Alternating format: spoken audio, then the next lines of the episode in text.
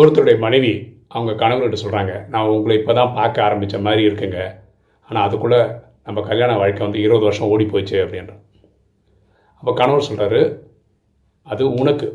எனக்கு எப்படி இருக்குன்னா நான் இப்போ தான் உங்கள்கிட்ட கிளாஸ் கேட்க ஆரம்பித்த மாதிரி இருக்குது இருபது வருஷம் ஓடி போயிடுச்சு அப்படின்றார். இதுலேருந்து நமக்கு என்ன புரியுது? ஒருத்தருக்கு திருமண வாழ்க்கை இனிக்குது ஒருத்தருக்கு திருமண வாழ்க்கை கசக்குது. நம்ம எல்லாரும் ஒரு விஷயம் புரிஞ்சுக்கிட்டா நல்லது.